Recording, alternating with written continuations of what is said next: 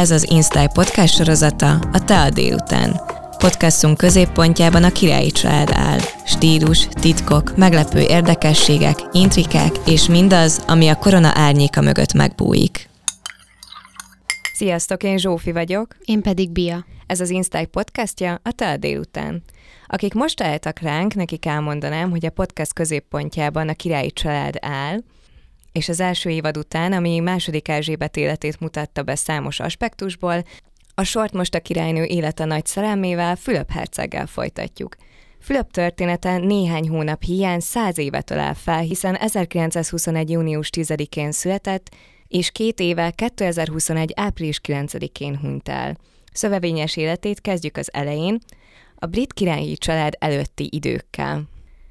Mint ahogy azt már megszokhattuk, a királyi családok és monarchiák az egy igen szövevényes rendszer, ugye a rokoni szála a kikivel van kapcsolatban, illetve átszövi a politika is a döntéseiket és a lépéseiket, úgyhogy Bia első körben kérlek, hogy segíts nekünk kikopozni, hogy ki kicsoda a történelemben, kihez kapcsolódik Fülöp herceg, és mi vezetett odáig, hogy a családjával el kellett menekülnie Görögországból. Hát igen, ahogy említetted Zsófi, Fülöp Herceg 2021 áprilisában hunyt el, mindössze két hónap választotta el attól, hogy megünnepelhesse a századik születésnapját is, és ez alatt az idő alatt 75 csodás évet töltött Erzsébet királynővel házasságban.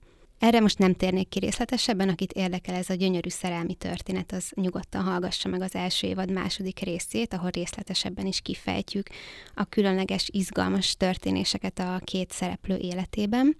De miért is kezdtem ennyire immédias stressz ezt a, ezt a beszámolót?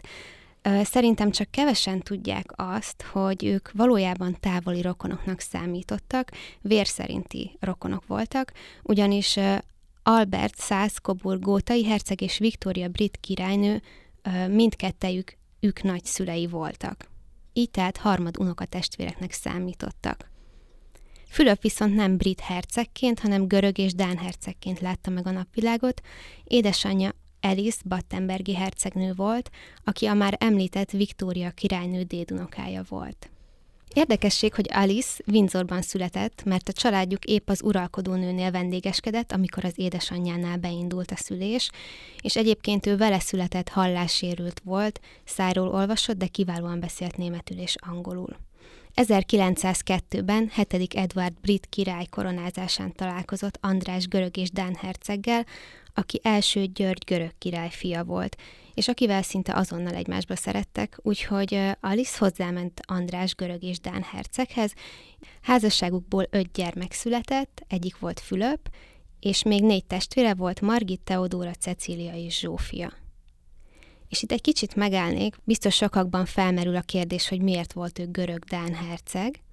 Rövidre fogva annyi a lényeg, hogy 1831-ben a görögök elszakadtak az oszmán birodalomtól, viszont az új államnak kellett egy uralkodó, és ezt a nagyhatalmak dönthették el, hogy ki legyen ez a fél, mégpedig Nagy-Britannia, Franciaország és Oroszország, és ők úgy döntöttek, hogy 1833-ban Wittelsbach Otto kerüljön a trónra.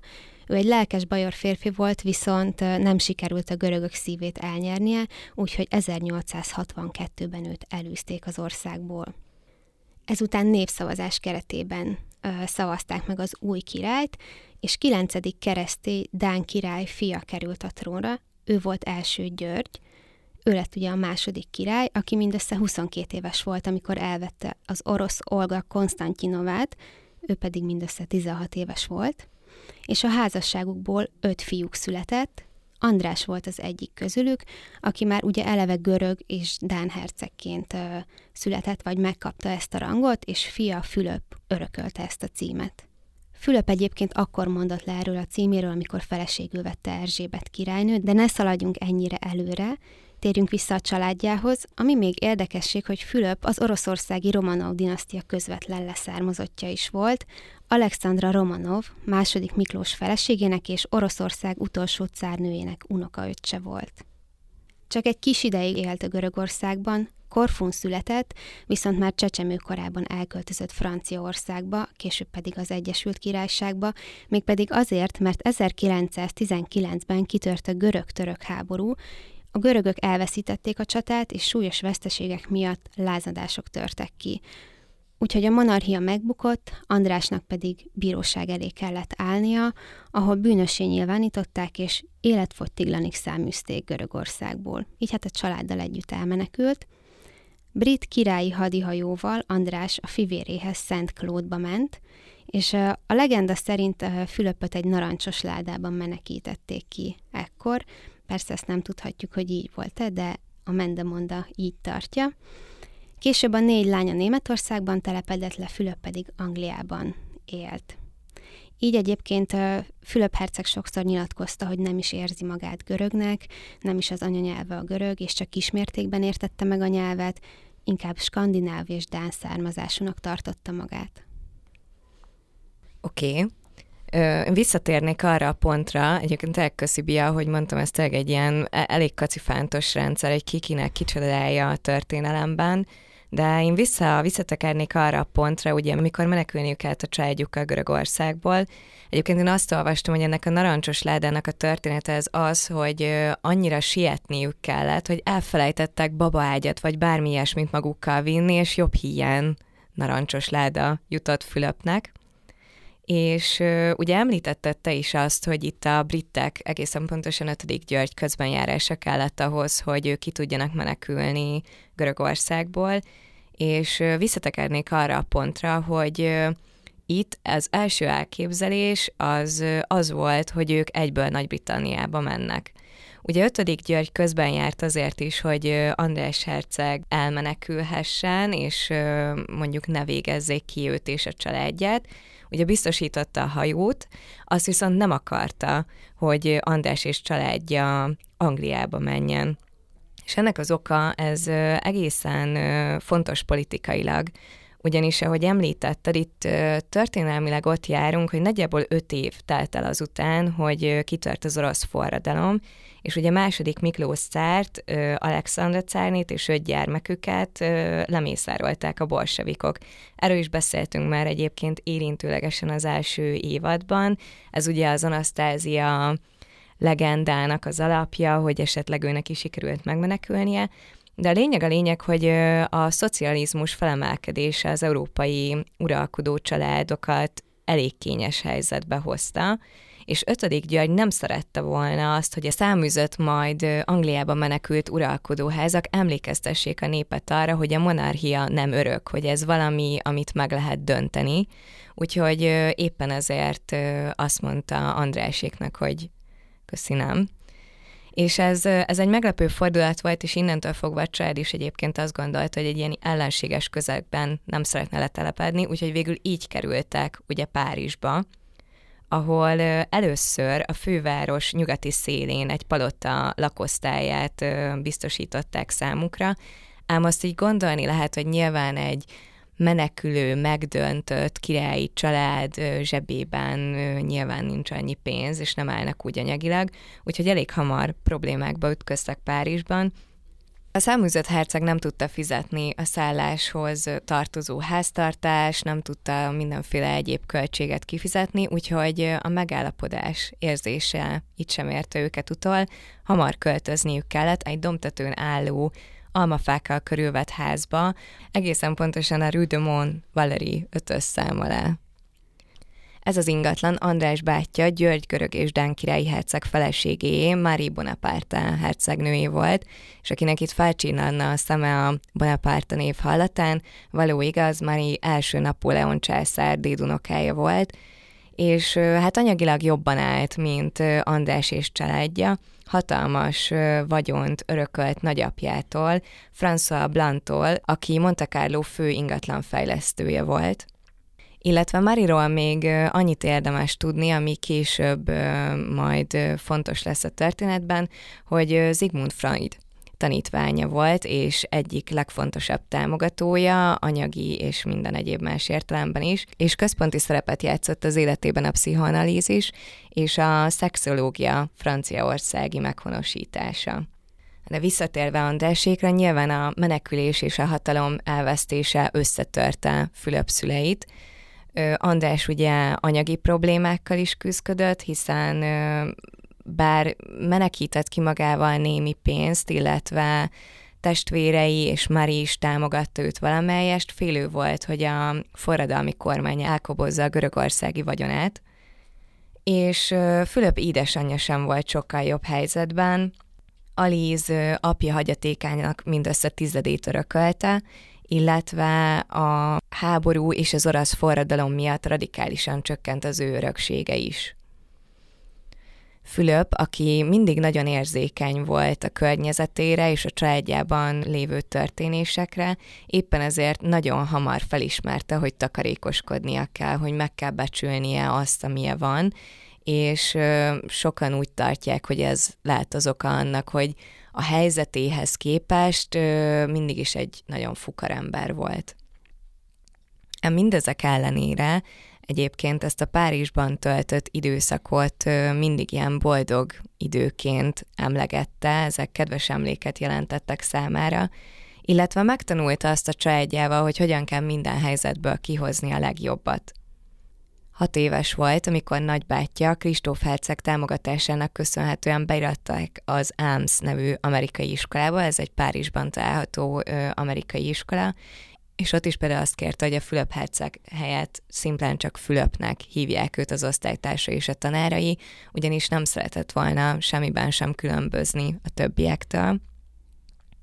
Illetve szintén ez volt ez az időszak az életében, amikor Emily Roos, angol nevelőnő belépett az ő életébe, Emily jelentette számára akkoriban az állandóságot, illetve bevezette őt az angol nyelv és az angol értékek fontosságába, ami nyilván majd tudva a, az, hogy hogyan alakult az ő élete, ez egy nagyon fontos pillanat volt. Ám az anyagi dolgoktól ö, eltávolodva más problémák is kialakultak idővel Fülöp családjában. Édesanyja mentális állapota ugyanis nagyon megromlott, házasságuk pedig válságba került Andrással, ami komoly nyomot hagyott az egész család mindennapjaiban. A család először azzal próbált egyébként leplezni Aliz szellemi hanyatlását, hogy kizárólag a vallási fanatizmusáról beszéltek, ami részben igaz is volt, hiszen belevetette magát a spiritualizmusba, és természetfeletti dolgokkal kezdett el foglalkozni, gyakran kártyát vetett, és minden egyéb hasonlók, András számára a felesége fanatizmusa az elviselhetetlenné vált. Mai tudásunk szerint egyébként azt mondják a kutatók, hogy alizmániás depresszióban vagy bipoláris zavarban szenvedhetett, ám a, abban a korban ezeknek a mentális betegségeknek a felismerése és a kezelése az ugye még egy egészen más stádiumban zajlott. A lényeg a lényeg, hogy ennek az egésznek a kifutása odáig zajlott, hogy a két héttel a 25. házassági évfordulójuk után Aliz áttért a görög ortodox hitre, és meg volt győződve arról, hogy isteni gyógyító képességgel bír, valamint ö, számtalanszor kapták rajta azon, hogy magában beszél, amit ő úgy tulajdonított, hogy Istennel beszél. És ez volt az a pont, amikor a család azt érezte, hogy ebbe a helyzetbe valahogy közbe kell avatkozni, és ö, itt jön a képbe ismét Mari, akit, ö, mint már említettem, ö, jártas volt a pszichoanalízisben, és azt javasolta a családnak, hogy Alice-t vigyék el egy Berlin melletti klinikára, egészen pontosan arra a klinikára, ahol elsőként alkalmazták a pszichoanalízist, a diagnózisa pedig paranoid skizofrénia lett végül Aliznak. Itt már édesanyja Viktória királynő is belecsatlakozott a történetbe, aki minden követ megmozgatott azért, hogy lányát felvegyék egy pszichiátriai klinikára, ennek viszont a menete az elég sokkolóan zajlott. Az orvosok ugyanis azt tanácsolták a családnak, hogy senki ne legyen jelen akkor, amikor Alice elviszik a lakóhelyéről, úgyhogy egyedül tartózkodott a Rüdömonban, Fülöpöt egyébként egy közeli parkba vitték el sétálni, az orvosok bementek hozzá, benyugtatózták, és gyakorlatilag betuszkolták egy autóba, és elvitték a pszichiátriai központba.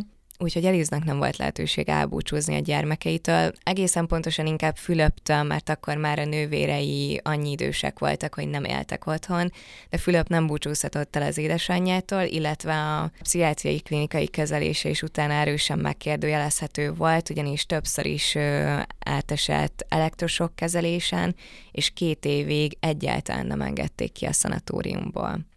Fülöp gyermekkora végéig nem látta viszont az anyját, apja pedig szeretőjével Monte Carlo-ba utazott, nővérei külön éltek, így gyakorlatilag teljesen magára maradt. Ekkor mindössze kilenc éves volt, és később így nyilatkozott erről az időszakról. Számomra ez a helyzet teljesen normálisnak tűnt, hogy is tudhattam volna összehasonlítani bármi mással egyértelmű volt, hogy Fülöpnek szüksége van valamilyen támogatóra, úgyhogy végül a névleges gyámja Alice bátyja lett, és az ő felesége Nagyja, aki egészen pontosan egyébként Puskin orosz költő dédunokája volt, ők ajánlották fel Fülöpnek, hogy éljen velük Angliában, és ezzel vette kezdetét Fülöp életének új szakasza. Heteken belül már a James School diákja volt, az akkori Nagy-Britannia egyik legrégebbi előkészítő iskolája, és nagybátyja örömére Fülöp remekelt a sportokban, kupákat nyert, és tagja lett az iskolai kriket csapatnak, Úgyhogy az iskola lett az új stabilitás az életének, illetve a sport, amiben állandó sikerélménye lehetett. Így jutunk el 1931 végére, amikor pedig már mind a négy nővére férjhez ment német arisztokratákhoz. Itt 32 és 37 között egyébként egyáltalán egy szót sem hallott az édesanyjáról, az apja pedig Monte Carlo-ba költözött, és egy jakton, illetve hotelszobákban élt gazdag és özvegy francia filmszínésznő szerelmével. Fülöp közben részt vett minden négy nővére esküvőjén, és az egyik ilyen utazás inspirálta őt arra, hogy átiratkozzon egyik sógora szellemi iskolájába. Ez nem az a szellem, hanem a németországi szellem. És viszont itt problémák voltak, ugyanis ott már náci szellemben oktatták a diákokat, mivel Hitler hatalma és befolyása rohamosan növekedett ekkor már Németországban. Az itt eltöltött rövid idő után viszont Fülöp visszatért Angliába, ugyanis a németországi politikai zűrzavar egyre növekedett, és sógora és testvére is úgy gondolták, hogy Fülöpnek sokkal jobb helye lenne Nagy-Britanniában. Egyébként ez a Fülöppel kapcsolatos egyik legkényesebb dolog, a nővérei ö, náci kapcsolatai, illetve az, hogy ő maga is egy olyan iskolába járt, ahol már náci szellemiségben oktattak. Egyébként egy ö, későbbi tanára úgy nyilatkozott, hogy ö, Fülöp mindig is megmosolyogta például a náci karlendítést, ugyanis a James Schoolban elég hasonló módon szokták, meg hát minden iskolában elég hasonló módon szokták például a diákok jelezni, hogyha ki szeretnének menni mosdóba, úgyhogy ez a ez a köszöntés, ez mindig erre emlékeztette Fülöpöt, és így egyáltalán ö, nem vonódott be ebbe a szellemiségbe, és nem tudott semmit magáinak. Nyilván vele készült későbbi interjúkban is gyakran felmerült ez a kérdés, hogy mit keresett ő ott, és ö, ki is gyűjtöttem egy, egy alkalommal, egy interjúban mit mondott. Úgy tűnt észszerű ezt tenni, mert a sógorom volt az iskola tulajdonosa, így ez volt a legolcsóbb tanulási lehetőség számomra. Miután egy évet töltöttem szállamban, és a nácik többé-kevésbé átvették a hatalmat, az élet bonyolultabb lett, mert a sógorom és a nővérem nem igazán lelkesedett a nácikért, és nem gondolták, hogy jó hely lenne számomra, ha ott maradok és szóval ott tartunk, hogy Fülöp elhagyta szállamát, visszatért Nagy-Britanniába, és itt érkezünk el ugye a Gordon Stonehoz, amiről már szintén beszéltünk egy korábbi adásban, amikor Erzsébet királynőről, mint anyáról beszéltünk, illetve arról, hogy Károly hát ugye egy korábbi levelében a földi pokolként írta le ezt az iskolát, de a királyi család történetében ugye Fülöp az első, aki ennek az intézménynek a tanulója volt, és az ő életében az egy nagyon meghatározó időszak volt, úgyhogy Bia, elmeséled nekünk, hogy mit kell tudni erről az iskoláról? Persze. Fülöp mindössze 13 éves volt, amikor ebbe az iskolába bekerült, 1934-ben, Kurt Hahn zsidó-német pedagógus alapította ezt az iskolát ebben az évben, tehát Fülöp az első diákok közé tartozott.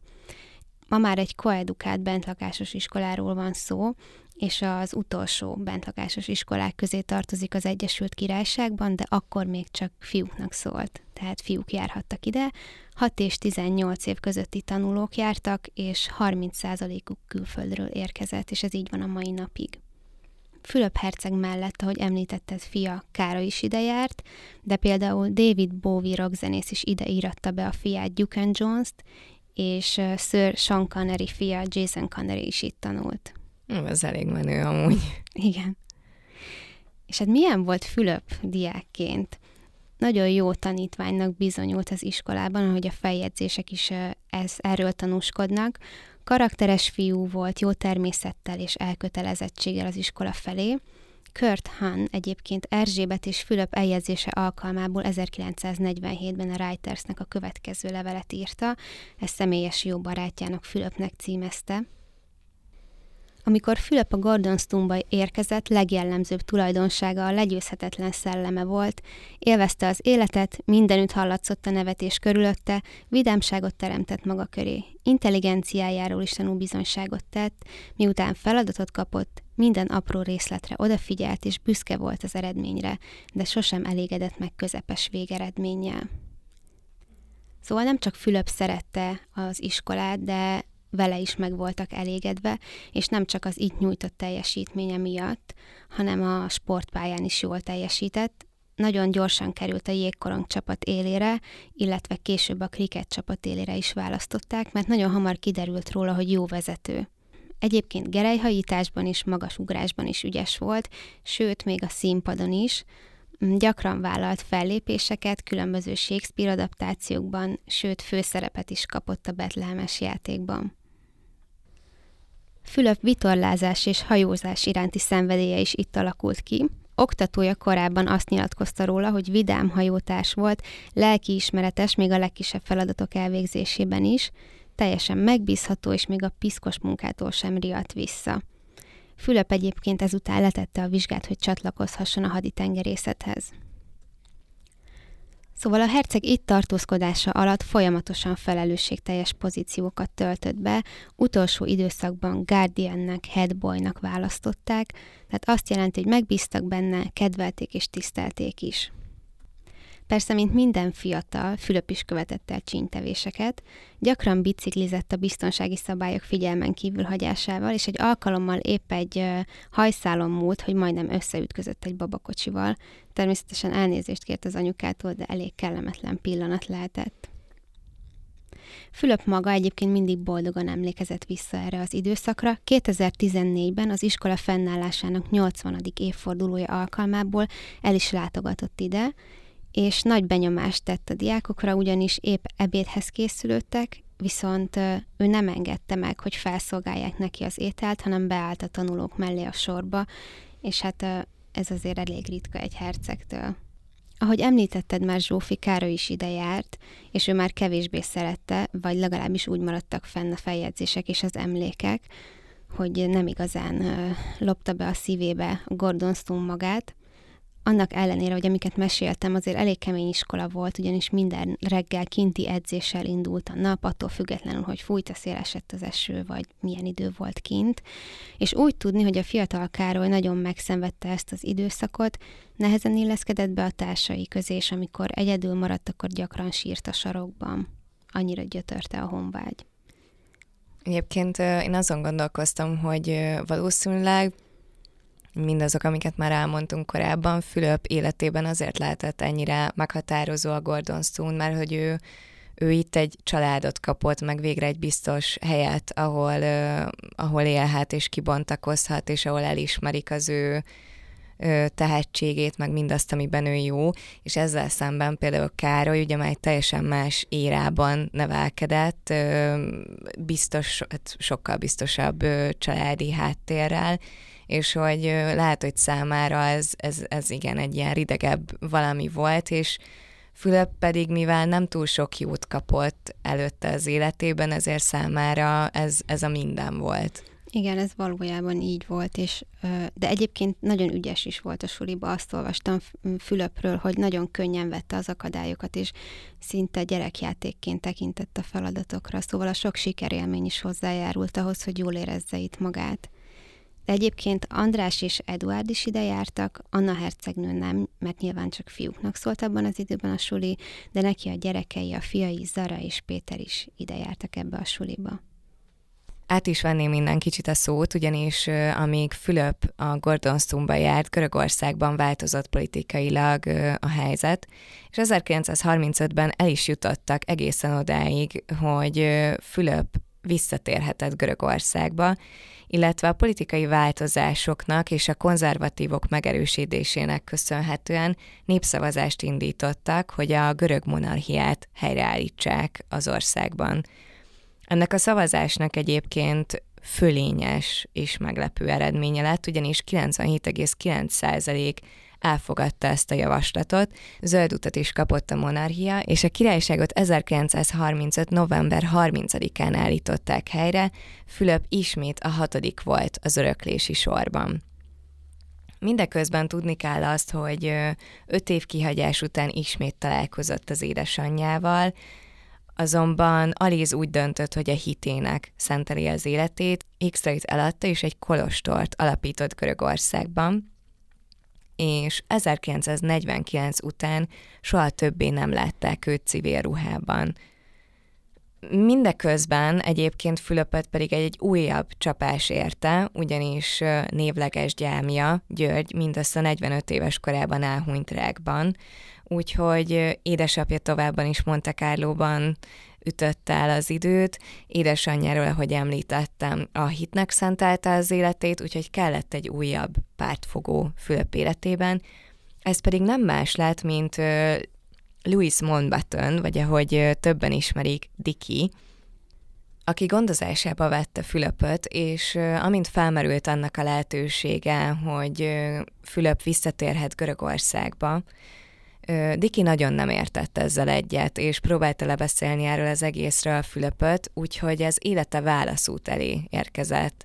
Anglia vagy Görögország. De még mielőtt ezt kibontanánk, hogy igazából miért is hozta meg azt a döntést, amit Bia bemutatod nekünk, hogy ki volt Diki, ugyanis ő egy nagyon fontos, karizmatikus személy volt a királyi család történetében, és különösen Fülöp életében. Igen, persze, Louis Mountbatten, azaz magyarul Lajos Ferenc Battenbergi herceg politikus, diplomata, katona és tengerésztiszt volt, távoli unokatestvére volt Erzsébet királynőnek, valamint Fülöp herceg nagybátyja volt, ugye, mert Aliznak a, volt a testvére. Fülöp herceg pedig több éven keresztül élt ebben a családban, miután apja alkohol problémákkal küzdött, és ahogy említetted, máshol élt a szeretőjével. Máshol mulatta az időt, így inkább van, így mondanám. Igen. Édesanyja ugye, ő pedig a skizofréniával küzdött sok éven keresztül, tehát Fülöpnek maradt a családnak ez a része. Diki egyébként a brit haditengerészethez csatlakozott, de német származása miatt a család gyanúsá vált az angolok szemében a világháború idején, és ezért mondtak le a német címeikről, és vették fel a Montbatten nevet. Innentől kezdve Diki karrierje felfelé ívelt, és bár nemzeti hősként tisztelték Nagy-Britániában, a magánélete kevésbé volt rózsásnak mondható.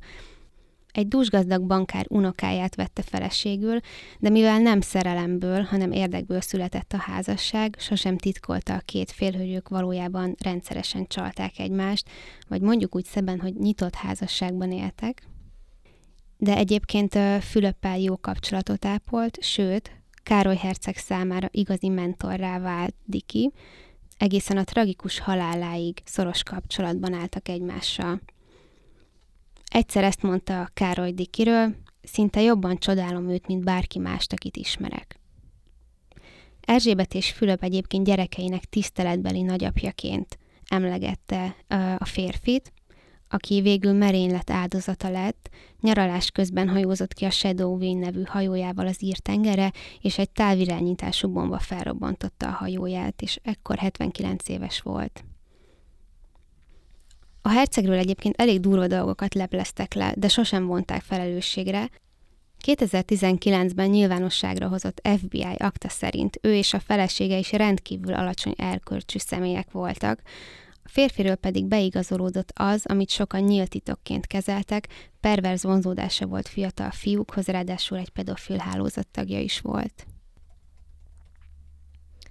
Jó, hát köszi Bia, szóval Diki egyébként egy igen megkérdőjelezhető múltú személyiség volt, emellett még valamit fontos kiemelni róla, hogy hát nagyon, nagyon értett az ármánykodáshoz, vagy egészen pontosan inkább úgy mondanám, hogy jól tudott helyezkedni, és Fülöpe is egyike volt annak, akit kedve szerint mozdítgatott arra, amerre ő szerette volna. Egészen pontosan egyébként a brit királyi család felé, ugyanis nem eltitkolt szándéka volt nem sokkal azután, hogy pártfogásába vette Fülöpöt, hogy ő legyen Erzsébet királynő. Udvarlója, vőlegénye, majd férje, de ne szaladjunk ennyire előre, ott tartottunk, hogy Fülöp félúton volt Anglia és Görögország között, vagy hát a görög hercegi cím között, és az új görög király, második György, ő már megint egy másik György. Ebben a történetben különösen sok György szerepel, de második György, aki Fülöp unokatestvére volt, azt akarta, hogy Fülöp csatlakozzon a görög haditengerészethez, de Diki nem értett ezzel egyet fejletlennek, balkáni országnak tartotta Görögországot, nem tartotta elég stabilnak ahhoz, hogy Fülöp a jövőjét ide kösse. Úgyhogy eltökélte, hogy Fülöpnek a brit királyi haditengerészethez kell mennie, és arra fele kell őt terelgetnie. Közben egyébként András, Andrásnak Fülöp édesapjának a száműző rendeletét eltörölték, úgyhogy 1936-ban ő ismét visszatért Aténba, és unokaöccse az új uralkodó főtanácsosa lett. Ha Fülöp el is játszott azzal a gondolattal, hogy milyen lenne a görög királyi család egyik legmagasabb rangú személyének lenni, nem nagyon adott hangot ennek, és soha nem beszélt erről. A Gordon Suni tanára is úgy emlékeznek vissza, hogy az egyik Görögországba tett utazása után egészen eltökélten tért vissza Fülöp Angliába, és határozottan kijelentette, hogy ő a brit királyi haditengerészethez fog jelentkezni. Ez volt egyébként a, most már tudjuk, az élete legmeghatározóbb döntése, hiszen ide köthető majd az, hogy találkozik Erzsébet királynővel is. De előtte még fontos elmondani azt, hogy ez időtájt történt ugye az, hogy 5. György meghalt, illetve 8. Eduard pedig lemondott. Így jutunk el oda, hogy Erzsébet királynő édesapját 6. Györgyöt nevezik, vagy hát ő ugye a trónörökös, úgyhogy ő lép a trónra. Kiderül, hogy Erzsébet királynő, akit soha nem neveltek királynőnek, királynő lesz, és ugye egy egészen más feladatot fog betölteni majd az életében. És uh, itt történt az, hogy Diki fejébe ütött a gondolat, hogy akkor ő már pedig tudja azt, hogy a leendő királynőnek ki lesz a tökéletes férjelöltje. És bár Fülöp először a királyi légierőhöz szeretett volna csatlakozni, végül Diki találta őt a haditengerészet felé. És mielőtt elmerülnénk egyébként ebben a történetben, illetve azt, hogy Fülöp milyen szerepet vállalt magának a második világháborúban, és hogyan alakult a haditengerészeti karrierje, ezt a kört még lezárnám annyival, hogy a második világháború közelettével András elhagyta Atént, és tovább folytatta a megszokott életstílusát Monte Carlo-ban, a később Playboy hercegként elhíresült András egyébként egy jelentős adósságot hagyott végül a fiára, illetve egészen pontosan itt vannak a tételek, felírtam, néhány bőrönnyi ruhát, egy elefántcsont borotva pamacsot, pár manzsetta gombot és egy pecsi gyűrűt hagyott fiára, az utóbbit egyébként Fülöp élete végéig hordta és Alice tekintetében pedig a 40-es évek elején a mentális állapota kielégítő lett, mondhatjuk úgy, hogy valamelyest felépült. Ő is visszatért Görögországba, és a nácik által megszállt Aténban egy zsidó családnak is segített, elrejtette ugye őket, ezzel megventve őket a biztos haláltól, sok évvel később egyébként elismerést kapott bátorságáért, és élete utolsó két évét a Buckingham palotában töltötte Fülöp herceggel. Úgyhogy nagyjából így záródik le a kör Fülöp herceg családja tekintetében, majd fogunk még beszélgetni a nővéreiről egy későbbi adásban, de szerintem helyezzük át a fókuszt Dikire, a katonaságra, illetve ez lesz az a pont, amikor Erzsébet királynő feltűnik a színen. Így van. Az eddig elhangzottakból szerintem egyértelműen kiderült, hogy Fülöp addig nem lehet igazán otthonra, míg Erzsébettel nem találkozott, és ezt szó szerint kell érteni, hiszen rengeteg helyen élt a világban, mire otthonra lelte a szerelme mellett. A haditengerészetben viszont virágzó karriert futott be, és akár nagyobbat is futhatott volna be, hogyha nem ad fel mindent Erzsébetért. Erzsébet mindössze 8 éves volt, amikor először találkozott Fülöppel, majd 13 évesen újra összefutottak, ekkor Fülöp már 18 éves volt, és teljesen levette a fiatal lányt a lábáról, így másnap meghívást kapott a királyi család. Itt bocsánat, itt egy pillanatra annyiban közbeszólnék, hogy miközben készültünk erre az adásra, csak hogy mennyire megoszlanak a történetek, amikor az első évadban beszéltünk a megismerkedésükről, akkor az volt a történet, hogy járvány ütött ki a haditengerészeti akadémián, és ezért volt Fülöpé az a szerep, hogy Margitnak, Margitot és Erzsébetet körül vezette, ugye az akadémián, akik ugye a családjukkal, vagy hát ugye az édesapjukkal látogattak oda, és most, hogy készültem erre az adásra, most, most már itt is azt olvastam, hogy valójában Diki nyomására jutott el ez a történet oda, hogy Fülöp volt az, aki a két hercegnőt körbevezette ebben az intézményben, úgyhogy ez nagyon érdekes, hogy Nyilván ezek ilyen szóbeszéd, meg, meg sok-sok évtizedet történt dolgok, de csak hogy a Diki körüli feszültséget tovább gerjesszem, elmondanám, hogy vannak olyanok, akik szerint ez is már Diki mesterkedése volt.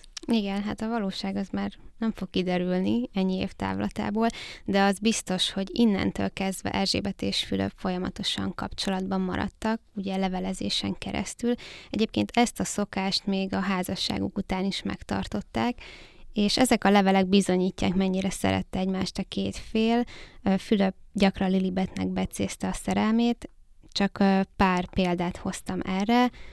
Az egyik, ha valaki fenntartások nélkül esik szerelembe, minden probléma kicsinek tűnik.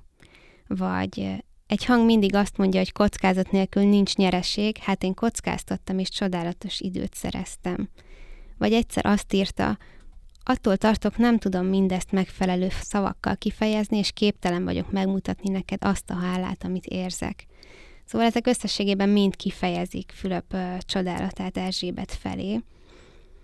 És ugye 1939-ben, amikor élete szerelmével is találkozott, felvételt nyert erre az említett brit királyi haditengerészeti akadémiára, amit kimagasló eredménnyel zárt, és megkapta a legjobb kadét címet. A második világháború viszont kitört, így azonnal aktív állományba került, és a földközi tengeren is dolgozott, ahol kazánfűtő is volt. 1942-ben már főhadnaggyá léptették elő, majd nem sokkal később százados és első tiszt is lett. Mindössze 22 éves volt Fülöp, amikor neki tulajdonították a Valasz megmentését, amit súlyos bombázások értek a szicíliai invázió során. Ugyanis, hogy megzavarja a német bombázókat, amik éjszaka támadták meg a hajót, kidolgozott egy tervet, amivel sikeresen elterelte a támadók figyelmét. Harry Hergraves, a Valasz legénység egyik tagja 2003-ban ezt nyilatkozta róla, Fülöp herceg mentette meg az életünket azon az éjszakán, feltételezem, hogy lett volna néhány túlélő, de a hajót elsüllyesztették volna. Mindig nagyon bátor és találékony volt, nagyon gyorsan gondolkodott. Fülöp tehát ilyen és ehhez hasonló sikereket érte rövid pályafutása alatt, 1943 karácsonyán pedig már hivatalos volt a királyi udvarba, három évvel később pedig megkérte Erzsébet kezét. Mindeközben, csak hogy nagyon becsípődött nálam Diki, jó, hogy nem, de hogy mindeközben hozzátenném, hogy még a háború sem vette el Diki kedvét és figyelmét Erzsébet és Fülöp házasságkötése alól. Hatodik Györgyöt folyamatosan bombázta ez idő alatt, hogy Fülöp a tökéletes jelölt Erzsébet számára, Fennmaradt kettőjük között egy levelezés, amiben hatodik György egészen pontosan ezt írja, idézem. Tudom, hogy szeretsz azonnal végére járni mindannak, amit a fejedbe veszel, de arra következtetése jutottam, hogy túl gyorsan haladunk.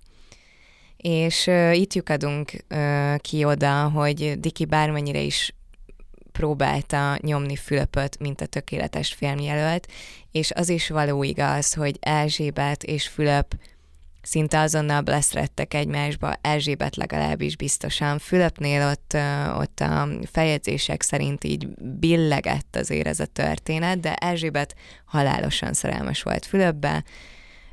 A királyi család azonban egyáltalán nem örült Fülöp személyének.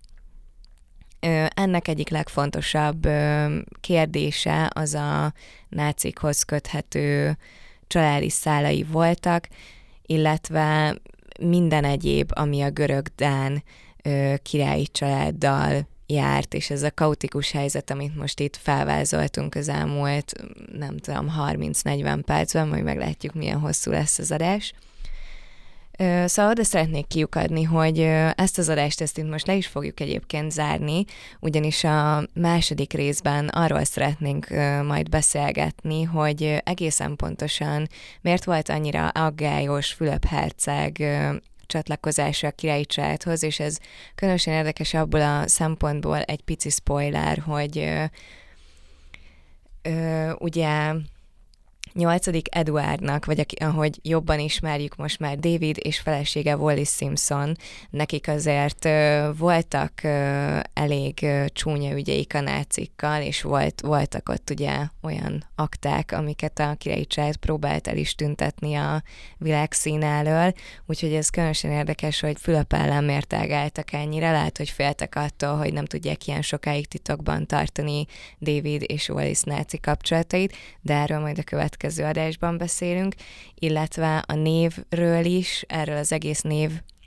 átvételről, ami szintén egy nagyon komoly probléma volt Fülöp életében, illetve ami még izgalmasabb, hogy végül hogyan szerettette meg magát a királyi családdal és a brit néppel, ami szerintem nagyon izgalmas, tekintve, hogy egy elég masszív, negatív előélet volt a háta mögött, úgyhogy ez volt nagyjából Fülöp herceg életének első húsz éve. Eljutottunk odáig, hogy megismerkedik Erzsébet királynővel, említetted azt is, hogy aztán végül megkérte a kezét, ez is részben titokban zajlott. Nyilván tudott róla György, de annyira nem örült neki, amikor végül letérdelt a lány előtt.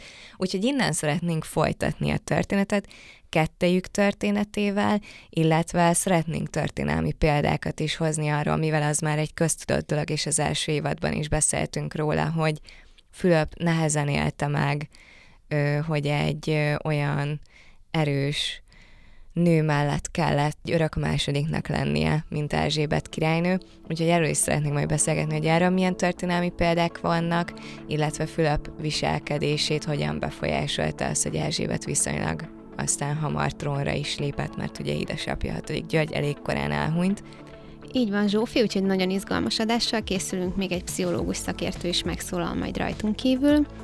Kövessetek minket az install.hu a továbbiakban is, illetve a legnagyobb podcast platformokon, ahol jelen vagyunk. Írjatok kommentet, véleményt, úgyhogy nagyon örülünk minden visszajelzésnek, és kövessetek minket. Tehát délután, minden csütörtök délután, 5 órakor. Sziasztok! Sziasztok!